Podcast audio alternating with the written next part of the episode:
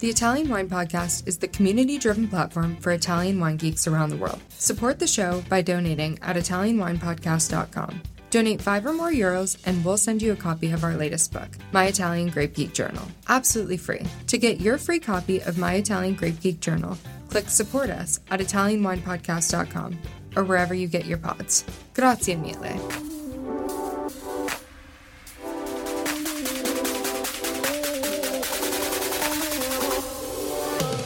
Welcome to another episode of On the Road Edition, hosted by Stevie Kim. Each week, she travels to incredible wine destinations, interviewing some of the Italian wine scene's most interesting personalities, talking about wines, the foods, as well as the incredible travel destinations. Hello. I hope you guys can hear me now. I'm connected through Insta Live. This is the part two of Insta Live Christmas special, and it's going to be all about Passito wines. We have chosen seven women. Well, that is to say, our wine wine team. That's Valeria and Julia and Cynthia. They've chosen seven women to talk about Passito wine because everyone, of course, talks about the bollicine, the sparkling wines during Christmas holidays, but nobody talks about Passito wine. So let's see what Chiara has to say. Ciao, Chiara. Oh, oh, eccoti, oh, eh, finalmente. Here we go. We're in business. That's great. How are great. you, Chiara? Fine, thank you, Stevie. Okay, excellent. So, as you know, what we're doing for the Christmas holidays, right? Everyone is talking about sparkling wines, but no, we would like to talk about Passito. Passito, even because with dessert, I love Passito. Okay. Great. Yes. so we're going to talk to seven women who who are producing passito from all over Italy, and you are our guest number two, and we'll be talking about your passito. But tell us a little bit about yourself for for our audience who are less familiar. Well, my name is Chiara Lungarotti, and uh, I live in a little village between uh, Perugia and Assisi, right in the center of Umbria, the green heart of Italy. Here, my father, Giorgio Lungarotti, turned its uh, family estate into a specialized winery. This was already in the 50s. In this way started the story of the Lungarotti wines as they are today. We are very at- at- attentive in uh, all the innovation uh, aspects, but always uh, being extremely perf- careful in respecting the character of our wines, of our tradition, and of course with a great attention to all what's that's uh, sustainability. We have almost 250 hectares of vineyard Holy between crap. here and Few hundred and Montefalco. fifty. So you must Yes. be like, if not the biggest, one of the biggest, right? In uh, especially we are in- among among the biggest in Umbria, and Mhm. we have 230 hectares year certified Viva, and and uh, 20 in Montefalco, Yeah. organic since uh, 2010. Yeah, I, I'm, I'm I'm actually a little embarrassed to admit this, but I only re- discovered recently that you also have a lovely estate in Montefalco when I came to visit you. So, um, Yes. Chiara is the CEO of, of the Lungarotti. Uh, this is completely family owned. Is that correct? Is it? It's a family owned, and all the members are involved in the family estate, either in the production or in the market, like my nephew, or in all the cultural activities, because we have a, a mm, wine museum in which we have revealed the history of wine and of its links with all the Mediterranean civilizations since the beginnings till nowadays. Yes, I recall that very well because, of course, we worked on the in the Vinitaly Wine Pavilion at the expo when we had a section dedicated to your museum.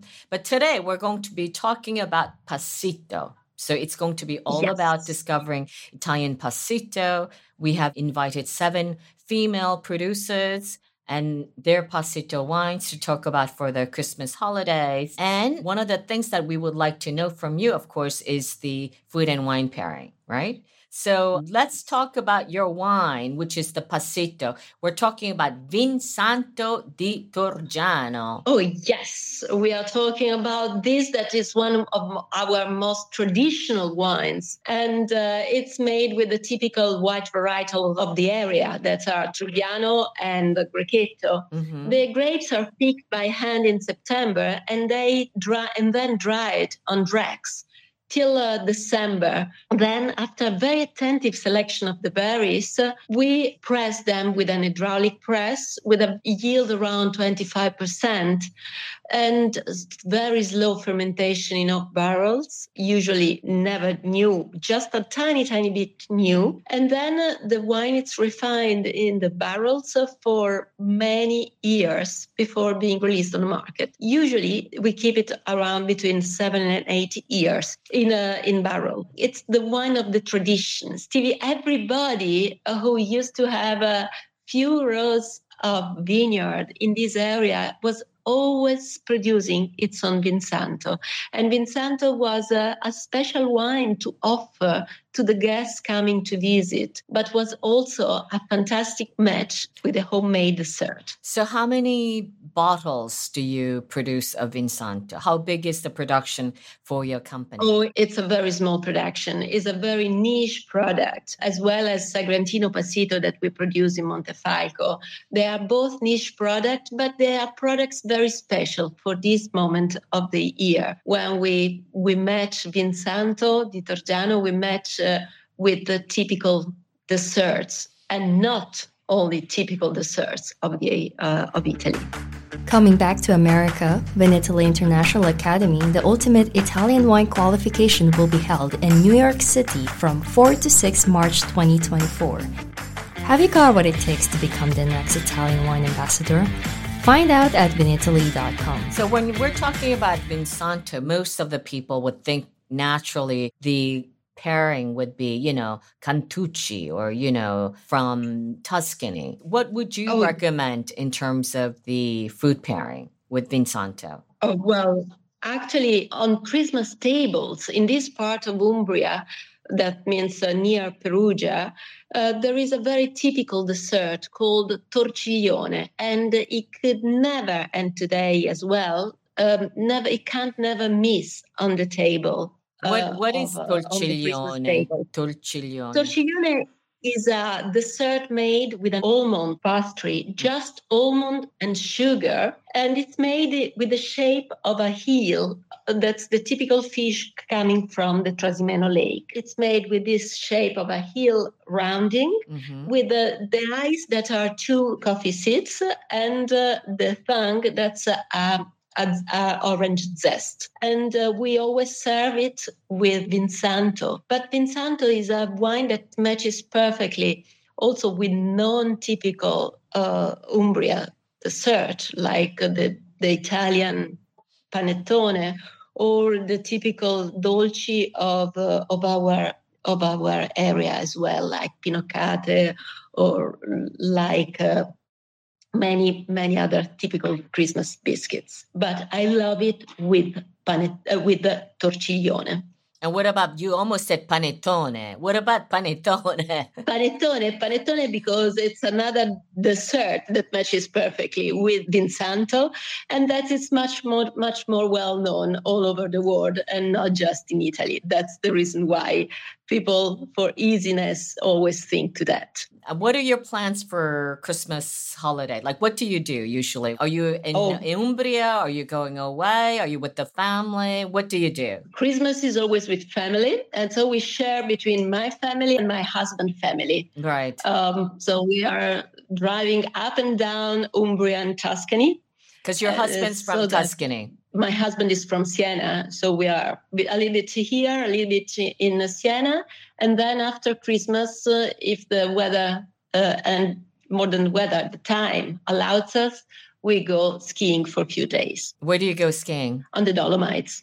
Okay. Excellent. We don't have much snow near here, unfortunately. Do you have any particular Christmas nostalgic moments that you would like to share with us? Oh, well, I love every year. We now we have my nieces, uh, children, but uh, we have a tradition at home. We uh, put always uh, some uh, some narrator for the little donkey of Gesù Bambino, or as well as for the reindeer, some little narrator for the reindeers, uh, Father Christmas. So the little ones go out uh, before going to bed to prepare the narrator on the Christmas Eve, and of course the narrator will be gone by the 25th morning because it's all eaten. Ah, okay. All right. Is there anything very particular about Umbria in terms of Christmas tradition? Well, Christmas here in Umbria, it's uh, of course uh, it's very very near to our heart because uh, you know that the how do you say presepe? So in French, it's crèche. Yeah. It was created by Saint Francis, so coming back from Rome. So the tradition of the of the presepe. It's something that it's really of the nativity. It's something that is really very felt by everybody in this region. And in every house, there is uh, the little representation. Okay, well, listen, before we close, is there anything else you would like to tell us before we wrap it all up for the Christmas holiday special? I would love uh, to thank you for your time, for having shared this wonderful tradition with uh, with me, and uh, I truly hope to welcome you in Umbria, the green heart of Italy. Everybody, not just you, everybody who is listening to us. Yeah, it's very much worth it. I don't know how much has changed. I think I've been actually like ten years ago like when I was in the beginning, when we did like an upper wine travel special. Yes. I think that was kind of the last time. And you refused to have smartphone, but now I know you have a smartphone. No, I do have. And you, I do you remember? That's you're like, no, no. You're like, no BlackBerry. No, we're talking about like 12 years ago. You're like, no BlackBerry. I'm sorry. I was going out with my Nokia. Yeah, you were like, you know, I think you had like the banana or a flip phone. You're like, no, no, no smartphone. But you have ceded, and but, now you have an iPhone. I see that. I've resisted as much as I could, yeah. but now I've uh, turned into modernity. Yeah, I would like to echo Chiara's invitation. Uh, Umbria, I think it's very undervalued region in general, and of course, she has this lovely museum which shares the history of many, many parts of wine history. So I would love for everyone to take that into consideration and happy holidays. And thank you for joining us, Chiara Lungarotti. Thank you. Ciao, thank baci. You, bye. Buone feste. Ciao. Ciao. Thank you for joining us on another installment of On the Road Edition, hosted by Stevie Kim. Join her again next week for more interesting content in the Italian wine scene. You can also find us at ItalianWinePodcast.com or wherever you get your pods. You can also check out our YouTube channel, Mama Jumbo Shrimp, to watch these interviews and the footage captured of each location. Chin chin!